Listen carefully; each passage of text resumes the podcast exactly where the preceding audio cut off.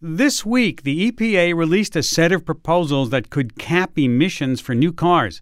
And in order to meet those targets, automakers will need to ramp up electrical vehicle manufacturing by a lot. Some 60% of new cars would need to be electric by 2030. Joining me now to talk through these new rules and other top science news of the week is Casey Crownhart, climate reporter for the MIT Technology Review, and she's here with us in our New York studios. Welcome. Good to see you. Thanks. Finally. yes, in person. Thanks so much for having me. All right, let's get right to this. What what's in these new EPA emission rules? Mm-hmm. These are basically new tailpipe emission rules, um, and like you said, they mean that car makers are going to have to really ramp up their EV production. Uh, these rules would take effect in 2027 and ramp up from there. Um, and the EPA is basically telling car makers look, of all the cars that you put out on the road, there's a, a cap on how much pollution they can put out. And some of that is CO2 pollution. Um, and if they don't, they'll, they'll be penalized. So it means mm. we'll see a lot more electric vehicles yeah, on the road. That's the only way to get up to the cap, then. Basically. You could technically do fuel cell cars, but those are really, really rare still. Yeah. And so, uh, what about uh, how do you shake up the auto, auto industry to make them get on board with this? Yeah. So, I mean, this is kind of adding to a growing ecosystem of EV policy. So, you might remember last year the Inflation Reduction Act passed with all of those tax credits for mm-hmm. new e- electric vehicles. Um, and so, this kind of adds to that. And it says, you know, hey, automakers, you need to meet these rules, even though the, these this was kind of going this way anyway. Yeah. And in order to get to that, uh, that goal, we're going to have to at a lot of charging stations, aren't we? Mm-hmm. I wrote about this this week. This is there are a lot of potential barriers to getting up to the levels of EVs that we need to, battery materials, for example. But I think chargers is one of those big challenges that people are really aware of today. You know, we have less than 150,000 public chargers available. Um, by some em- estimates, we'll need to have a couple of million mm. on the road by 2030. And and uh, President Biden's act will actually help fund those, right? Yeah. So la- there's been some some legislation passed that helps to fund that, but even the Biden administration's goals, they want to get half a million chargers on the road by 2030, and that probably won't be enough. Wow! Wow! Wow! Two million, 10 million personal chargers in your homes. Yeah. Yeah. yeah. Lots and lots of plugging in to do. A lot of work for electricians. yes, yeah. Hey, the story you uh, you brought us also is about the water usage disparities in Cape Town, South Africa Researchers found that rich people used a lot more water than poorer people. Tell me about that.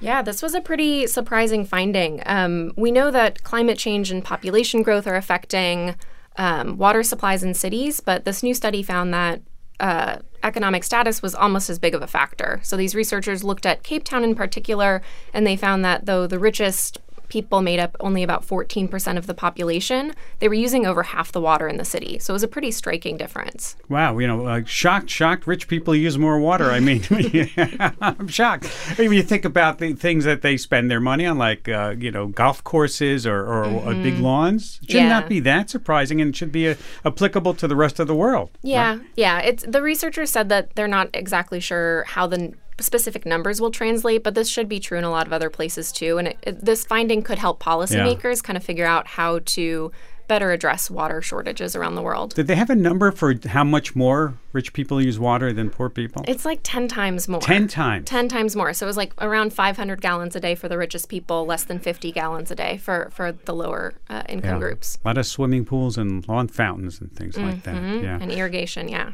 Huh. Um, and this week here in New York, it, it feels like we've got gone straight from spring to summer. I mean, it's like almost 90 mm-hmm. as we as yeah. we speak.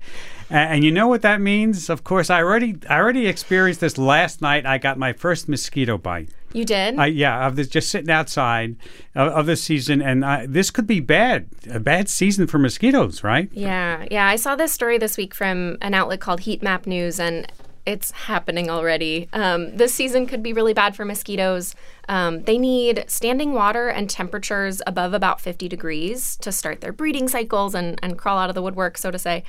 Um, and this year, because we've seen record snowpack in the west, mm. that is a good indicator that it's going to be a bad mosquito season. Would have never thought of that. It's the flooding. Yeah. So it, when it melts, it comes oh, down the mountain and it floods, and then you've got a bunch of standing water around And, And it, and it doesn't take much standing water, does it? No, it's not like it needs a pond. There can be little puddles and things, and that's where mosquitoes can breed. I so heard it, that- it doesn't take a lot. Yeah, I heard that even in a bottle cap turned upside Really? down.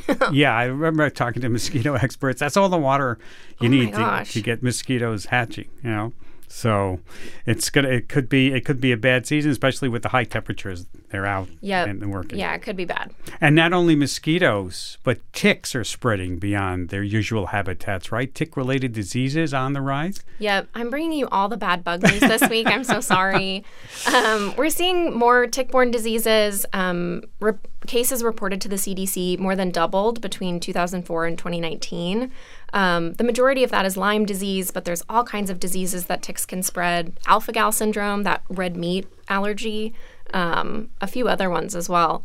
Um, and there are a few reasons for this. You know, deer populations are expanding. We're seeing warmer weather, kind of all the all the usual culprits. So um, Yeah. it's that time of year. So if you're going outside, check for ticks. Yeah, especially you know Lyme disease, Mm-hmm. right? Yeah, that one is, I think, especially in some places in West Virginia, especially cases are are exploding by like multiple hundred percentage points. So That's amazing. in certain areas, it's, it's becoming much more of a problem than it ever was. So wear long, long socks up to your knees if you're not wearing, you know, wearing Mm-hmm. Yep. shorts. Long pants, if you can, long sleeves, wear bug spray, and and check when you get home is the biggest thing. Oh yeah, bug spray, and, and because those Lyme disease ticks are so tiny, you really have to check. Mm-hmm. You have to check carefully because they're small when they attach to you until they swell up with blood. Okay, well, Mm. we're going to be dosing bug spray this summer. Joy. Uh, all right, uh, let's get away from these pesky insects and uh, arachnids. Let's talk about some undeniably charismatic creatures. And let's start off with turtles, often found sunning themselves on a log. But you're going to tell us that turtles also bask in the moonlight?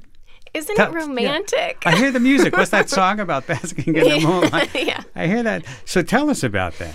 Yeah, so researchers, like you said, a lot of reptiles, turtles included, they'll bask in the sunshine, helps them regulate their body temperature. Um, but some researchers started to notice that turtles seem to be doing this at, at night as well. So they put together this massive study, tracked turtles in North America, Europe, Asia, Africa, Australia. Um, and they took hundreds of thousands of photographs, tracked 29 freshwater species of turtle, and they found that turtles, mostly around the equator, tend to get out of the water and bask in the moonlight.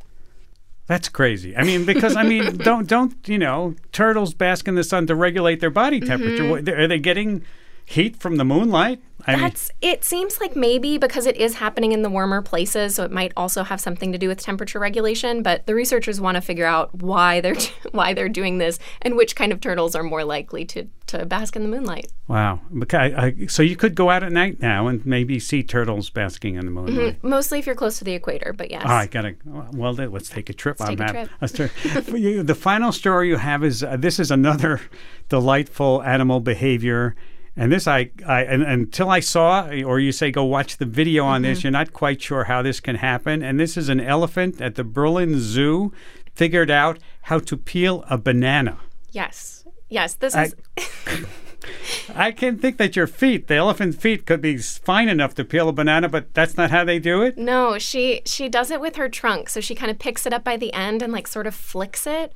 Um, this is not a common elephant behavior. It seems like she picked it up from her caretakers that you know raised her and would feed her peeled bananas.